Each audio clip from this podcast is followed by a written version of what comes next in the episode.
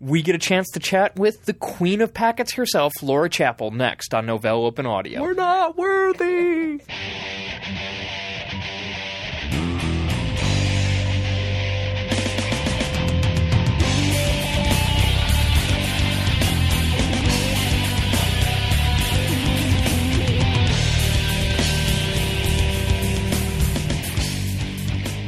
Welcome to Novell Open Audio, the podcast that connects the Novell user community with what's going on inside and around the Novell universe. I'm your host, Erin Quill, And I'm Randy Goddard. and we are back from vacation. Yay. Yeah. It's funny, it's hard to believe we're just coming back. This is our first episode of the year, but boy, do we have a doozy. Randy, we recorded this, I think, the day or two before break. Do you, do you remember recording this?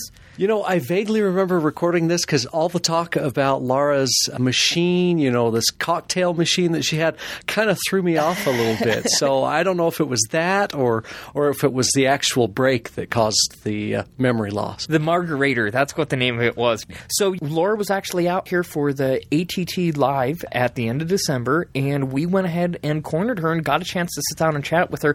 And it's funny, you can tell how excited Erin is in the conversation as soon as she starts to talk about decoding packets and things like that. It's just my ears peak up. You were just glowing, Erin. I know. I love. I love getting down and dirty with packets. So uh, you know what? I don't want to take anything away from it. Let's go ahead and listen to what Laura has to say.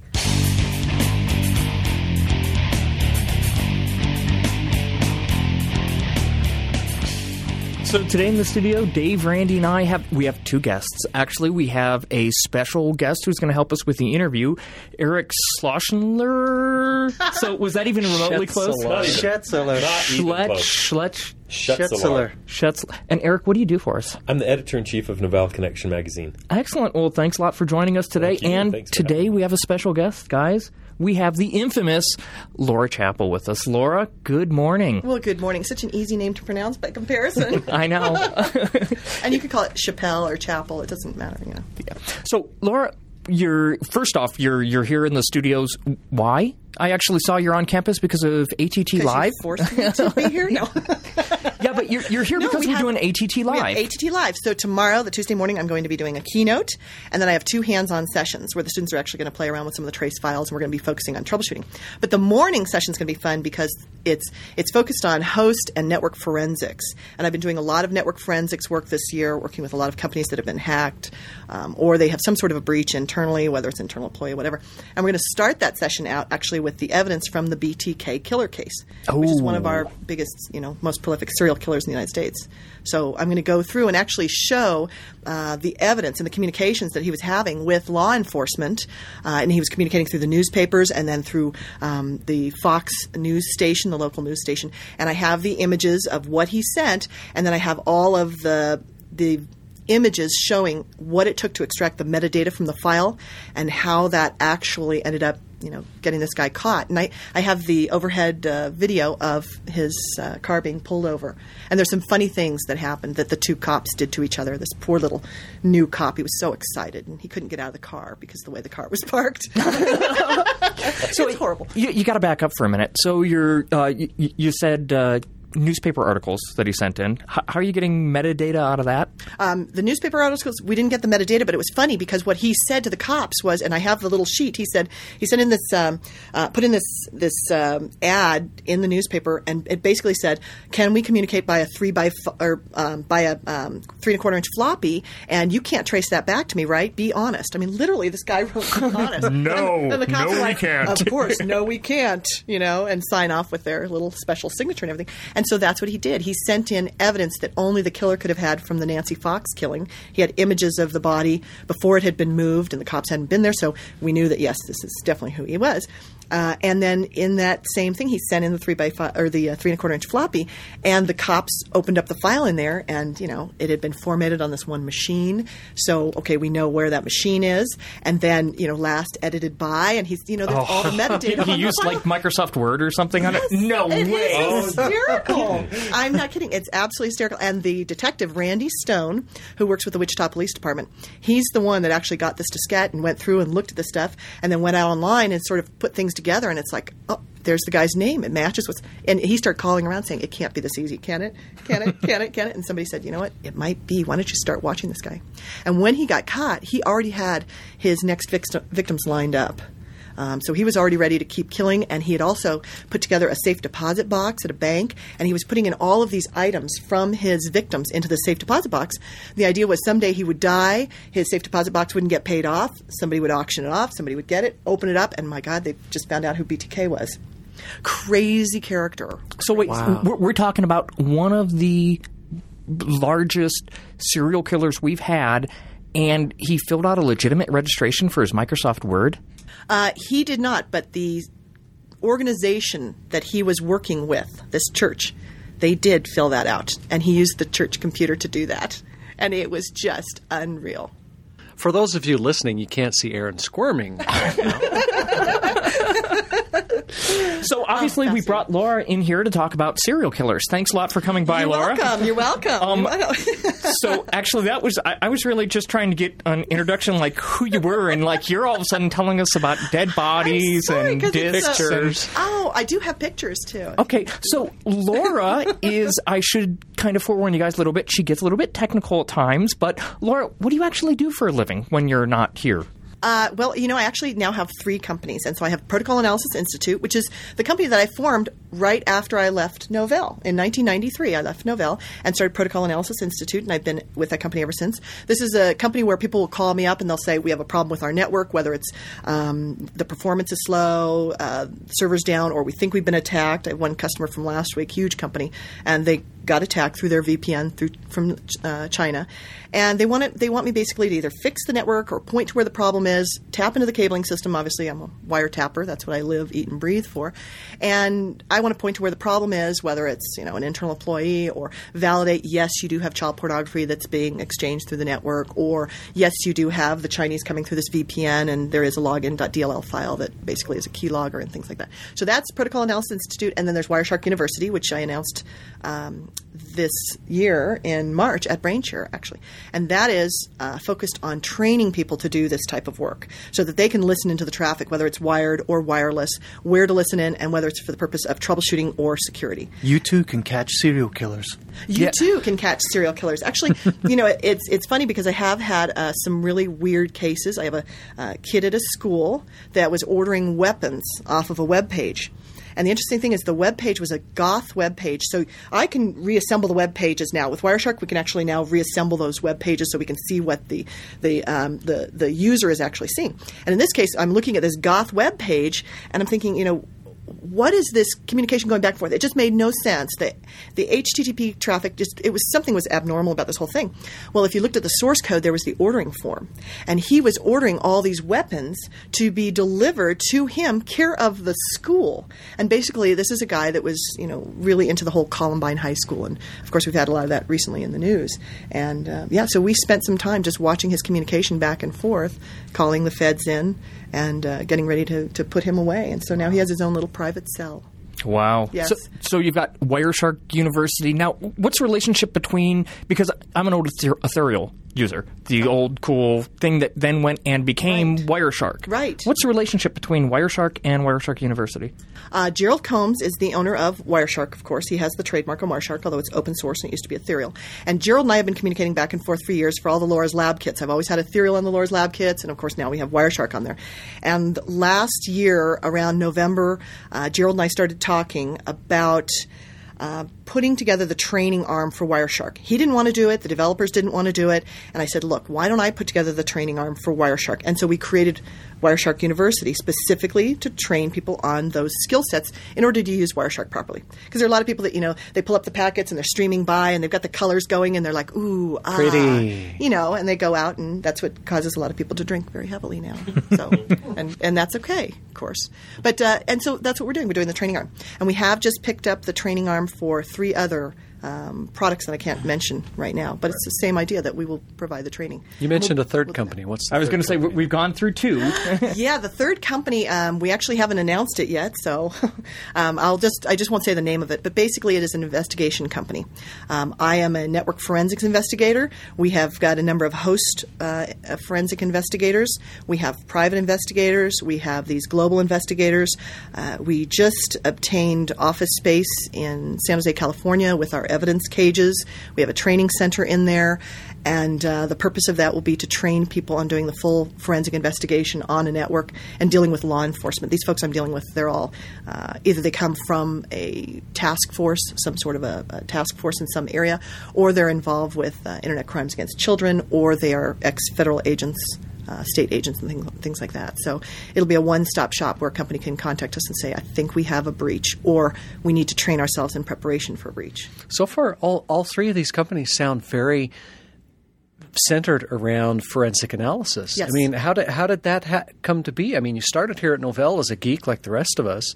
No, actually, I wasn't into, a geek. Oh. uh, no, I was. I was actually the fun person. No, yeah, yeah, yeah.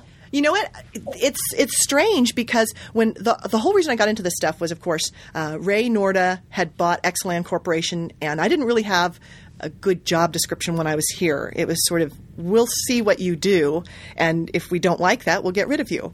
And so the first few months, all I did was I walked around and I was Miss Social Bee, and I got to meet everyone.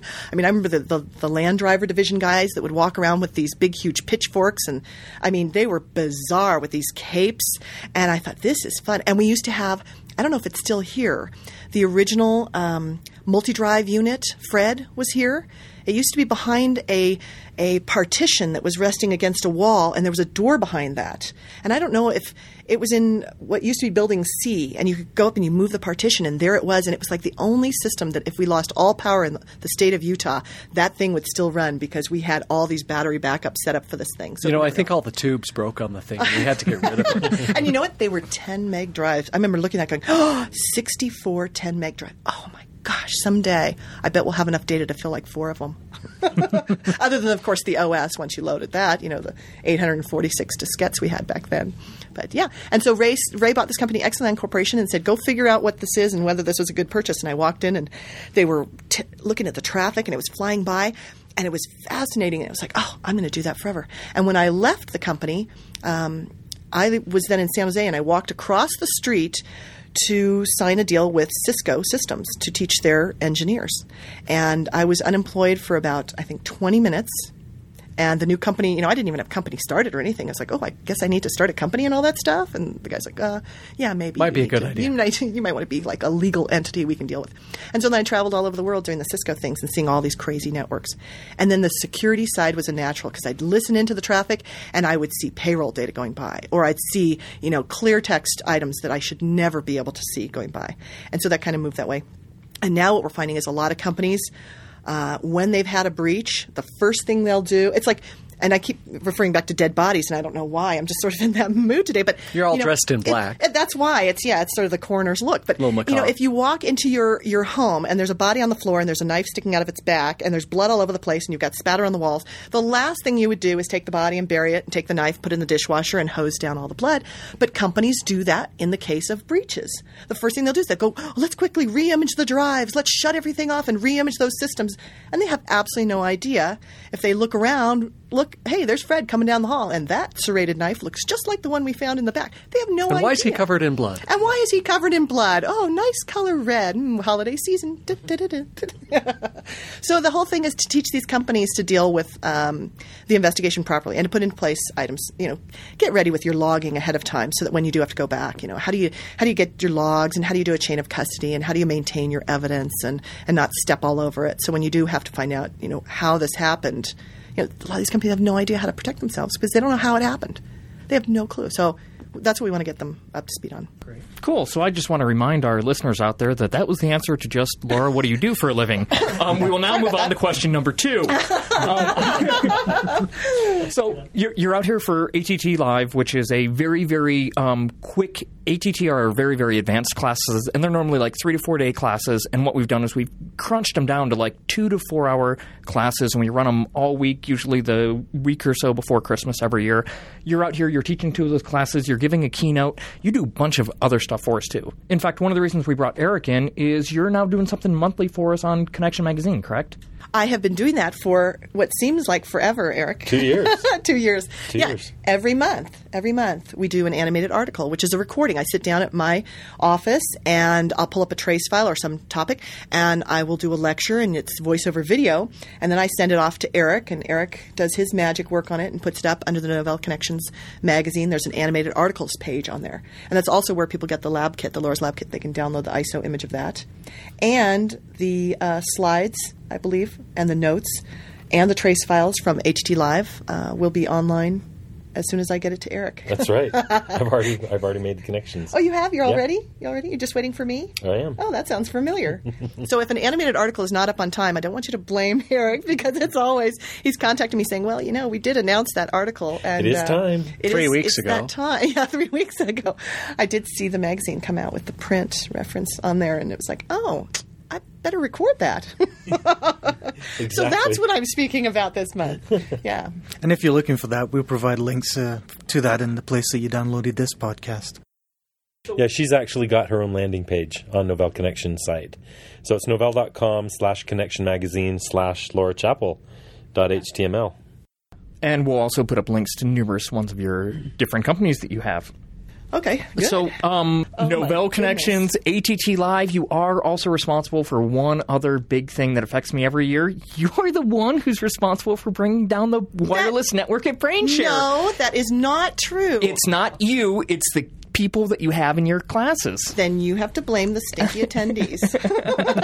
So what do you do at me. BrainShare I every tell year? them not to. Well, actually, before before we even talk about But about then you do it because you brought down the kiosk right outside your. Okay, but that wasn't the whole wireless network. no, no, let's no. be let's be more specific. And that was actually that was a lot of fun. That was great. Wasn't that fun? It was great. And we should, ha- we, you know, we need to do that a little more. Um, get permission from the show folks and say, uh, do you mind when this one session occurs? There's nothing else that's going to happen on the network. We're just playing, you know. And then I'll stand back and have you push the button to start it. That's the key. Yeah, yeah. So Well, it's funny actually. Two years ago, um, I was giving a session at BrainShare, and you had the room right next to me, and it was hilarious because the session started, and about three to five minutes into it, I hear a bunch of laughing and cheering, and I'm like, "What's going on?" And it's like, "Oh, Laura's next door," and I'm like, "That's okay." So I got my whole audience. I'm like, we got to yell louder than Laura's. So we went back and forth like three or four I times in between remember our two this. rooms. I remember That was me. okay, well now I know. And are you going to be speaking at the next BrainShare? Oh, yeah, I'm sure. okay, sure. then we'll have to have rooms next to each Schedule other. them right next And, to he and what isn't I'm going killed to do by a is serial I'm going to killer. get I'm going to get kegs of beer in my room. Then Oh, trust me, I can I, I can top that one. it's when you get in, you get a little flask. So you're you're at Brainshare every year, and I and I do want to mention the reason why I say you're responsible for bringing the network down is it seems like every year by like Wednesday, um, someone in Laura's class, I'll be like sitting in the lunchroom, and all of a sudden you'll see two very very anxious um, internal security people walking around, looking in the lunchroom with the little device, walking up, and sure enough, they find some guy sitting at a table with a laptop open, and they grab him and promptly escort him out of the building. Uh-huh. Yep, yep. This every reminds year. me of one of my great uh, BrainShare hobbies is uh, trashing the file systems on the BrainShare computers that are provided for guests. Mike Morgan, are you listening to this? Oh, yeah, yeah. I've only done it once or twice per show. And we're going to have to have some disclaimers maybe on those systems saying, um, by the way, you know that uh, whatever you type in here is being monitored by. Every year, the security on those systems has got better. Yes, it does. I, I, because I of you, contributed Dave. to that. so you're helping. exactly. White hat, whatever you want to call it. Yeah, yeah. Mm. So, Laura, if, like I said, at, at Brainshare, every time I go, you just have these huge. You can find Laura's sessions because they're the ones that the lines are like all the way down, and there's just these huge. People are camping out like for like they're going to buy a Wii or something. I mean, people are there days in advance. what, what do you normally cover in those sessions that gets people so excited? Oh, packets, of course. I mean, it's thrilling. It's thrilling, and then we can go into you know hex decodes, and oh god, doesn't that sound great? I'm, I'm getting No, so actually, I just got giddy because I just realized probably my favorite moment at BrainShare, and I can share it with you because you are probably one of the only people who will appreciate it and think it's funny. And this was back. Uh, do you remember when Radia Perlman was with us? Oh yes, yes, yes. And yes. I saw Radia speaking, and she was talking about what happens when networks get messed up. And she was saying, and the packet will bounce in between here and the host from. Uh, from the start until infinity, which is 16 because this is mathematics and not engineering. and I just loved she it. was good. She had some good one-liners, and she would. If you watched her slides, sometimes we were up at the University of Utah back then. You know, for for a brain share, and when you would watch some of her slides, if you paid very close attention, she had some purposeful mistakes in her slides, and every once in a while she would stop and say, "Okay, none of you are paying attention.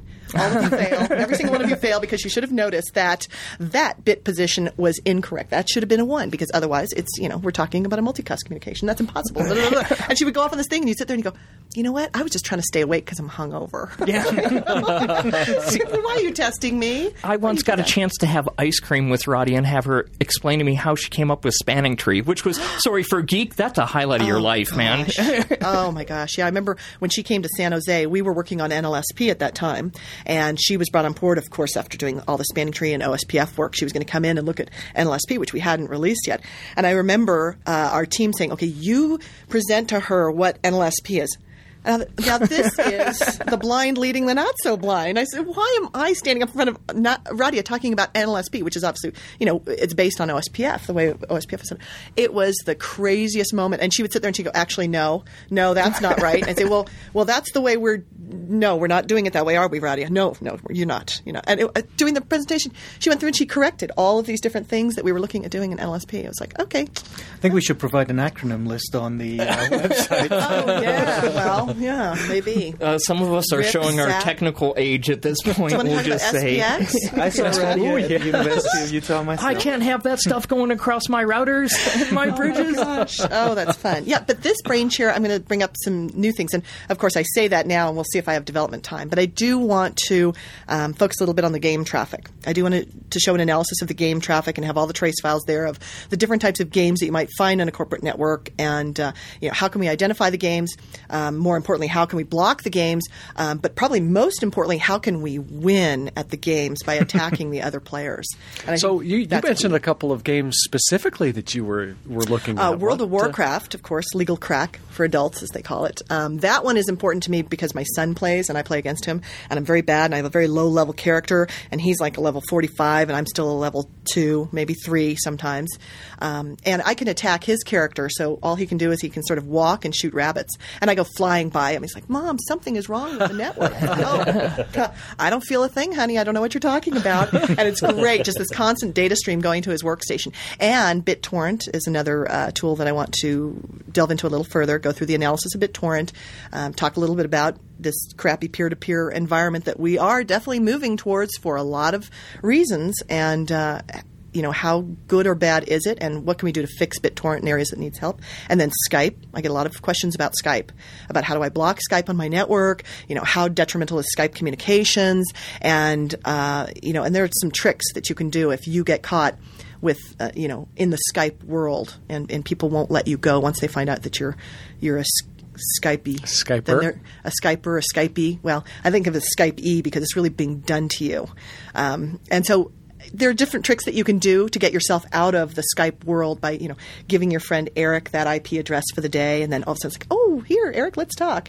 And then you come back on with a new IP address, and then you don't have any of these people trying to talk to you. So there's all these little tricks and stuff. So I want, I want to go more into some of the, the more interesting applications that we see on our networks, I think. I think, you know, we'll see. I might totally change my mind. So, what are you seeing that's slowing down people's networks now? Is it specifically stuff like uh, BitTorrent and Yes. World of Warcraft? Yeah, a lot of that. Um, well, World of Warcraft relies on BitTorrent to do its update process. Okay. And the problem is, even if uh, World of Warcraft, on this level that we're at right now, uh, in December 2007, even in this version, if I turn off World of Warcraft, I shut down the application, I still have the BitTorrent traffic running in the background because BitTorrent is running as a separate Oh, little sure. applet in the background. And in Skype, also my system starts up and I'm automatically, you know, logging into Skype in the background. There's a constant data stream going on in the background, and you know, we've got a lot of these websites that are out there that are constantly changing their feeds every second. So you get up and you walk away, and guess what? You think, well, I couldn't be adding to the traffic because I'm not downloading anything. No, that's not true. You've constantly got this data going on from all the ads that are flipping around, and you know, a really crappy website can affect you know the whole entire network. The more people that go to it. So it's not necessarily the protocol that's affecting it. It's not even necessarily the fact that you've got this this daemon or this process that's running in the background, but it's the the amount of data and the way that that data is being interchanged exactly, and that causes the problem. itty bitty stinking packets. Everybody's riding a moped all over the network, and it's just horrible. It's absolutely awful. And one of the things I will be talking about at BrainShare um, this coming year is well, two of the things that I think are really exciting, and one is. Um, on a lot of our networks, performance wise, we are focused on these ants that are in front of us, all these little tiny problems that we want to figure out. And right Squash. now, we have got this elephant coming up behind us. And five years ago, about 30% of the networks I saw had this problem on it. Um, now, I'm at almost 100% of networks that have performance problems have got this one issue. And it has to do with um, the fact that our data streams are getting so much faster. Our bandwidth is much greater now. We're doing more video feeds, and we now have a crunch happening at the CPU. We have applications that are not able to go and pick the data up out of that TCP receive buffer, and we've got workstations that begin to advertise a zero window right in the middle of the data stream. And in fact, on the website, on the Novell Connections uh, website, that landing page, I'm going to be talking about that at ATT Live tomorrow. Um, and you can actually get a trace file, download the trace file and the description. You'll see in my notes file, I'm explaining what happens in this trace file, but you'll see what it looks like when this is a problem. And in this situation, the user literally said, you know, the internet connection is slow. I mean, and it feels like the internet connection is slow. There's no evidence that anything else is the problem. You just feel like it's a big latency issue, and it's not. It's the client's workstation that's at fault because now the data stream is so heavy, and they're running local video. They're doing all these other things. They have they don't have the processing power. So is it actual processing power or is it the stack that's causing problems? It's the actual processing power at that local workstation. Wow. You begin stripping off applications that don't need to be running, and all of a sudden the receive window pops up again because the applications are going and picking up the data. It's crazy, and that's a 32 second delay that was caused by this one. And that was they were running. Uh, Porno videos, but I mean, really any videos. I don't think. Now that's an analysis. I wonder if porno videos cause more stress on the the workstation. I'm not sure. We'll have to. You could write some sort of an application to judge that. So you wouldn't Perhaps. believe how funny this is because of a conversation that I had with my son this weekend. He, he's building, you know, a- About porno? yeah, about porno videos. The How old is he? His porno videos are getting choppy, and he called me. And he's like, "Dad, this just isn't." No, Ain't that- so Dad, you don't look so good in this one. Thank you, Laura. Um, so my, my son's of course building building a new box for the holidays, and one of the things he tells me is he's like, "Dad, I want to get this killer NIC with a processor on it," and I'm like, "What are you talking about? We did this stuff 10 to 15 years ago. That was the big thing was to have processors, put some of the device driver actually on the NIC itself." And I'm like, "We walked away from all that stuff because processors got so fast." and it's like now I'm gonna have to go home and tell them that I'm wrong. You're right. Not only are you wrong, you are so wrong because um, in a lot of our NICs now, we do all this offloading of our checksums. And that's another thing that, you know, you can go into Wireshark and you can look at the list of all the drivers uh, that are recognized under the system. And you can go to the details section. You can see which one of those actually offer TCP checksum offloading, uh, IP header checksum offloading. And that's what we're doing. We're throwing all this pro- processing down to the card because our processors are, you know, more importantly, handling, you know, the porno that you're, I, what is fourth grade? He's building his own system. he, he, he's in seventh, so yeah. Oh, oh, he's a little, he's a little slow. Though. I'm Yeah. sorry to hear that, but he needs a little help. But yeah, it's it's amazing. We're going back to all these old things that you know, and it cracks me up when you start talking to people about some technology. Um, I, I remember teaching a class and, and asking people, okay, here's a data stream. I'm going to flood this network. I'm just going to kill it. I'm going to flood it with this tool. It's going to be great. And I'm showing the packets. I'm showing how fast they're going. And I ask the audience, now, could I have done this better? Could I have sent these packets out back to back with absolutely no time in between each packet? And sure enough, this audience, yeah, oh yeah, yeah, yeah. It's like, don't you remember Ethernet? What's wrong with you? You don't remember your interpacket gap time? I mean, come on! And I want to know the number in microseconds. Tell me what the number is. And it's like everybody's in the room like going, I wonder if this session's over soon. They're not supposed to talk to you know ask us questions. We're supposed to ask questions. But it's interesting. A lot of people didn't grow up and don't don't know about the Ethernet days. I mean, all the problems we had with Ethernet. Remember that? Yep. Oh, oh my gosh, I remember that when 3Com had Oh, the different st- things they were doing, and we had collisions and back off all the storms that would go on on hubs, and it was just a nightmare. Or, or before 10 base T was a standard, so everybody had their oh. own proprietary way of doing twisted pair, and you had to like go on on the board and set jumpers to say how you wanted it configured to Yep. work with your hubs. It was Oh, a pain. Do you remember ArcNet? I mean, I Oh I yeah, I've met- soldered oh. ArcNet passive hubs before. Oh yeah, yeah, and Proteon, ProNet 10. Oh, yeah. How if you didn't turn it just right, really you weren't in the ring. You thought you were, but you weren't. And you know the forty dollar little flashlight thing that you used for the To- to- eighty two twenty eight. Yeah. Oh, to go just- reset the bad. mouse, and you, This you you'd bad. hear problems going on on. Uh, Somebody's got a token network. You'd go in their data center. You just hear click, click, click, click, click, Yep, click, click, yep, click, yep, click as everything's resetting. And, And see, it's lucky that we started in networking when we were 10, 11 years old.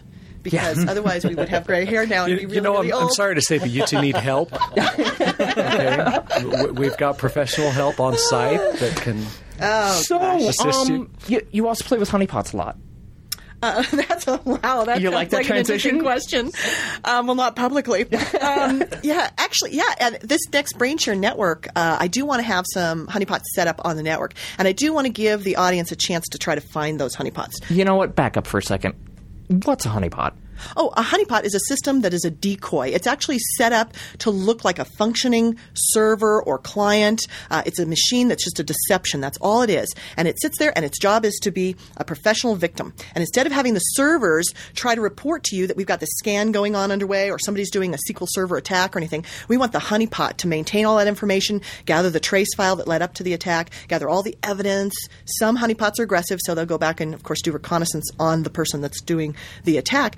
But we want those machines to do that kind of research for us and maintain all of our logs and, and all of that information. So we, we drop the honeypot right in the middle of the server farm and try to make it look like it's a real server. And the honeypot that I'll be using um, in BrainShare next year is probably going to be KF Sensor, which is interesting because I can set it up to pretend to be a Linux box in the wireless world and a Windows box in the wired world. So Oh, it can cool. be set up as two different environments, and then I can watch what's going on between these two worlds and all the horrible things that the, the fabulous students at the, at the conference do to it. and so I want to I want to have those up there so that they can get the feel of going around and looking and trying to trying to find the honeypots. And I will I will try to have a separate network for these honeypots because I don't want them going out and scanning the whole you know BrainShare network and bringing down the BrainShare network. Um, not directly through my influence. Yeah, we already talked about that. Yeah, yeah, yeah. We're not going to do that this year for not sure. Not this year. No, no, absolutely not. No. So we're we're running out of time, but I got one more question for you. Okay. So one of my favorite authors, David Sedaris. Have you read any of his books? No. Okay, well, in his latest book, uh, Dress Your Family in Corduroy, he actually has a, an interest, interesting section in there where he talks about how when you're young, how cool it is to sit there with your brothers and sisters and go, you know, when they make a movie about my life, who's going to play me and who's going to play you? And what, what happened to David Sedaris is they actually optioned one of his books, and now they are making a movie about Oh, him. And he said, you know, it's funny to talk about that when you're a kid, but when it's really happening and you got to pick who's going to play you in the movies, it gets freaky. And you're like the only person I know that I can ask, really, what's that like? Because they are making a movie about you, aren't they? They are. I have the script finally. Of course, we have the writer strike now, which is kind of slowing everything down. But um, I do finally have the script, and after all this time, it's gone through all these changes. It was very much a. Um, at one point, it was sort of a Bourne Identity type of a, a situation. You're going to kill people and just be like, whoa. Well, yeah, you know that knife in the back. Yeah. You know, I'm the one walking around with a blood spatter on me. Um, and how do I get that off my boots? You know.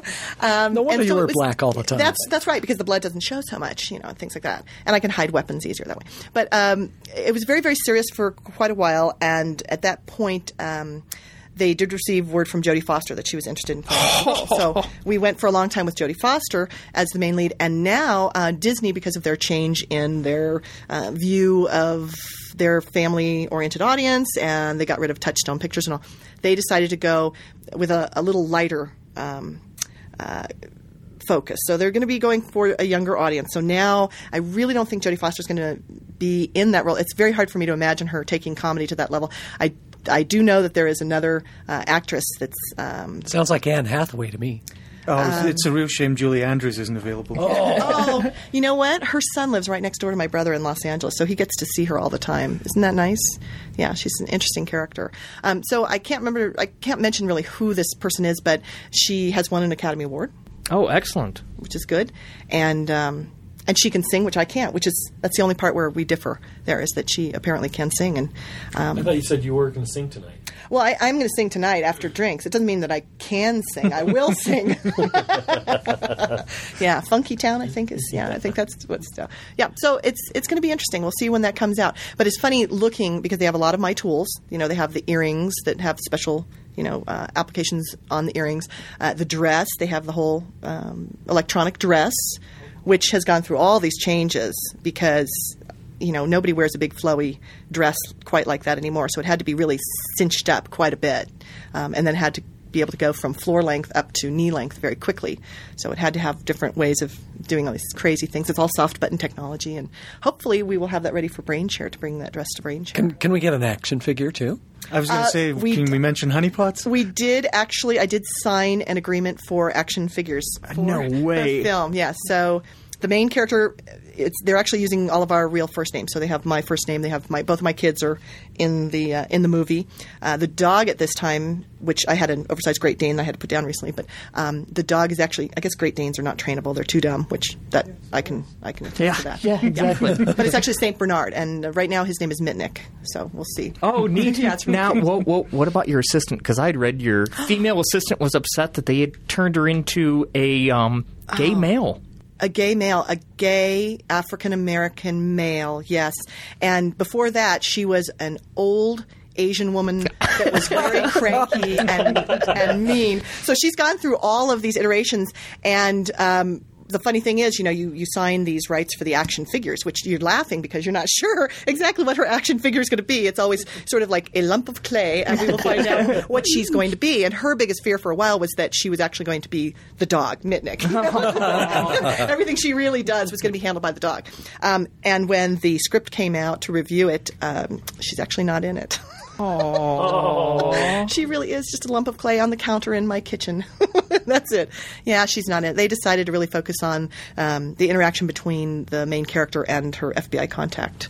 And um, and so we'll we'll we'll see, you know. Do we have a rough time frame? Like, is this in the next couple years? Um, it should have been Christmas 2008, most likely. Uh, but then again, we have an issue with um, The writer strike. the Writer's writer's strike, Yeah. right? And our our primary producer director is uh, Peter Gunn, so we do have uh, that all listed. But it all depends on the writer's strike. But I do know that out of the top uh, set of movies in development right now, we're right up on top, so it'll probably go.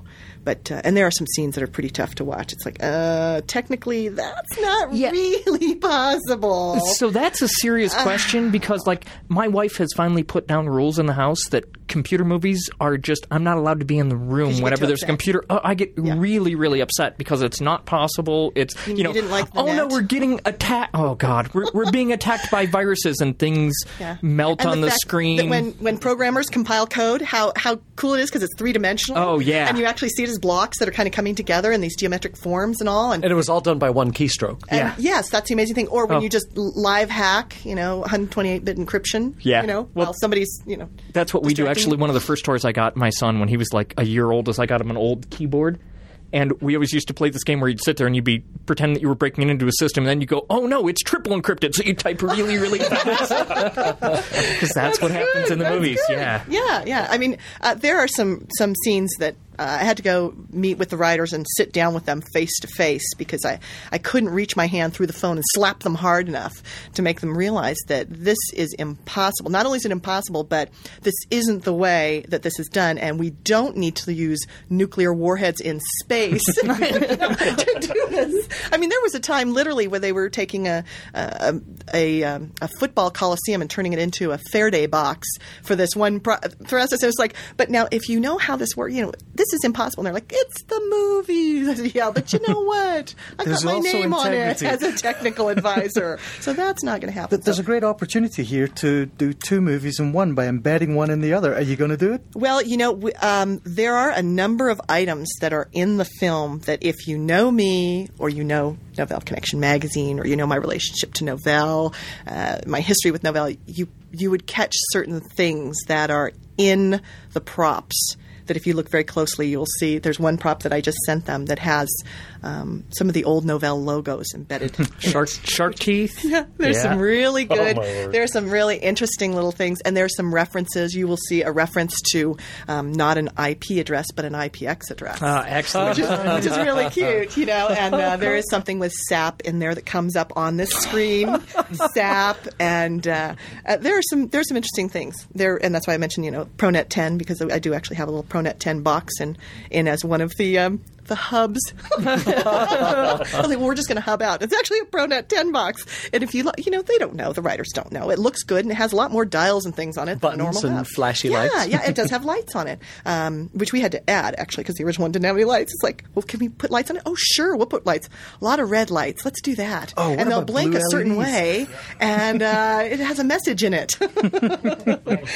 yeah, so there's a lot of little hidden things that'll be in the props.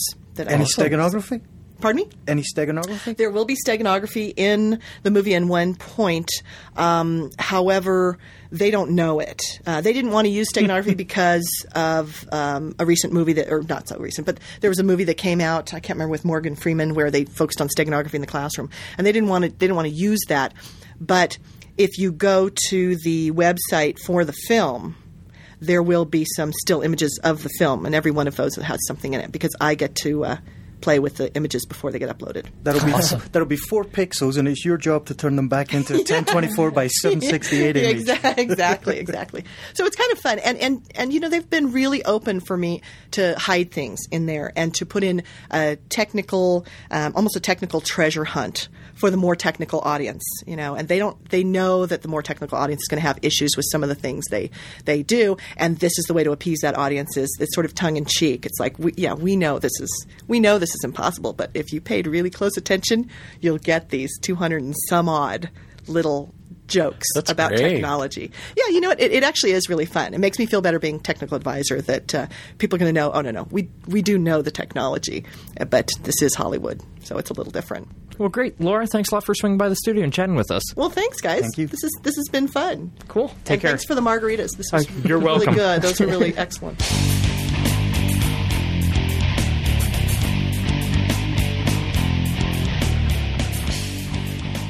So, can you tell I got excited when I was Oh talking? to her? yeah, you know, just a little bit there. my voice goes up a little bit higher. I talk a little bit faster. Actually, we had a cool time when Laura was here because Connections magazine, if you remember, is out of print. They're going totally electronic. And as part of their uh, first issue that's going to be all electronic, I got a chance to sit down and talk to Laura again. And we actually have video from that interview. And that is going to be posted up on the new Connections uh, Right on. website where Connections Magazine is going to be hosted. What's cool about that interview? What we talked about is, you know, some of us may have dealt with having a computer that's been compromised before. And, you know, a standalone like your workstation, get something on it so that now it becomes a zombie or what have you.